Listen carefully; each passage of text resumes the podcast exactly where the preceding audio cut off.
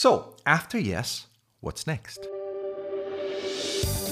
This is the Daily Disturbance Podcast with Anthony Pangilinan. The two kinds of yeses and the different applications of both permission and promise. Allowing something and fulfilling another thing. Let's understand both and respond even better in the coming years of our lives. Do I hear yes? Richard Branson, if someone offers you an amazing opportunity but you are not sure you can do it, say yes. then learn how to do it later. End quote. so, just two things then. It's either a permit or a promise. Or both. Pinayagan mo o pinangakuan mo in Tagalog. My yes either meant I permitted or promised something. There really isn't much in between, right? Not much in between or outside of that. If I permitted something, what's next? Here we go. We allow it. E pinayagan mo eh. We give access to it. In fact, if needed, we should support it. Monitor it. When our teenage kids, still in school, asked for permission to enter show business, not just one, and we gave our permission, our yes, we could have just left it at reminding them of their school requirements, right? Home chores. And then bahala na sila, right? It's up to them to figure things out in their chosen extracurriculars. But, but to leave them on their own and make them take all the pressure? Easily misunderstood as making them pay the price for what we allowed, the consequences of what we permitted. How absurd is that?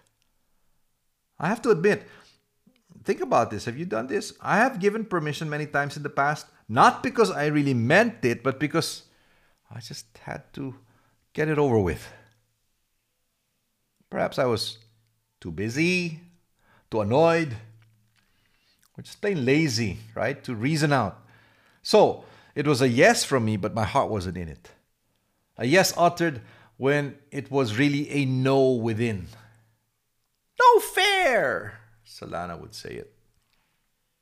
Pinayagan nga ngayon, pero may parating palang pakonsensya o patama sa darating na panahon. So, after permission, it should be access, understanding, support. Now, if it was a promise, that's the second scenario, then it's not just a matter of responsibility or obligation, it's accountability.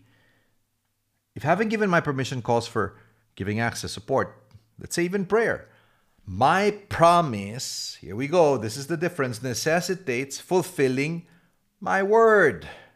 Gawin mo, delivering on my commitment.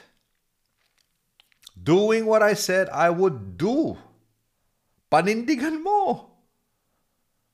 Perhaps no other verse will bring the idea of saying yes and the right kind of follow through closer to home than the golden rule. You know this in Luke 6:31, do unto others as you will have others do unto you. You would wish for access, right? Or even just minimum support when someone gives you permission. And most certainly, you would hope for fulfillment and delivery after a committed promise. Itong problema, di ba, yung expectation versus delivery.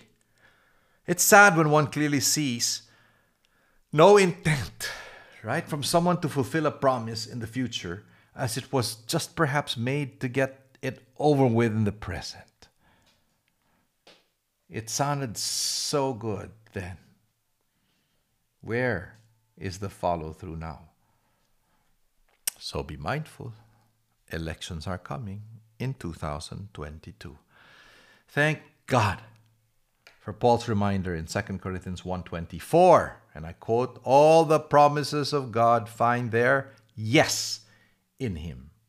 That is why it is through him that we utter our amen to God for his glory.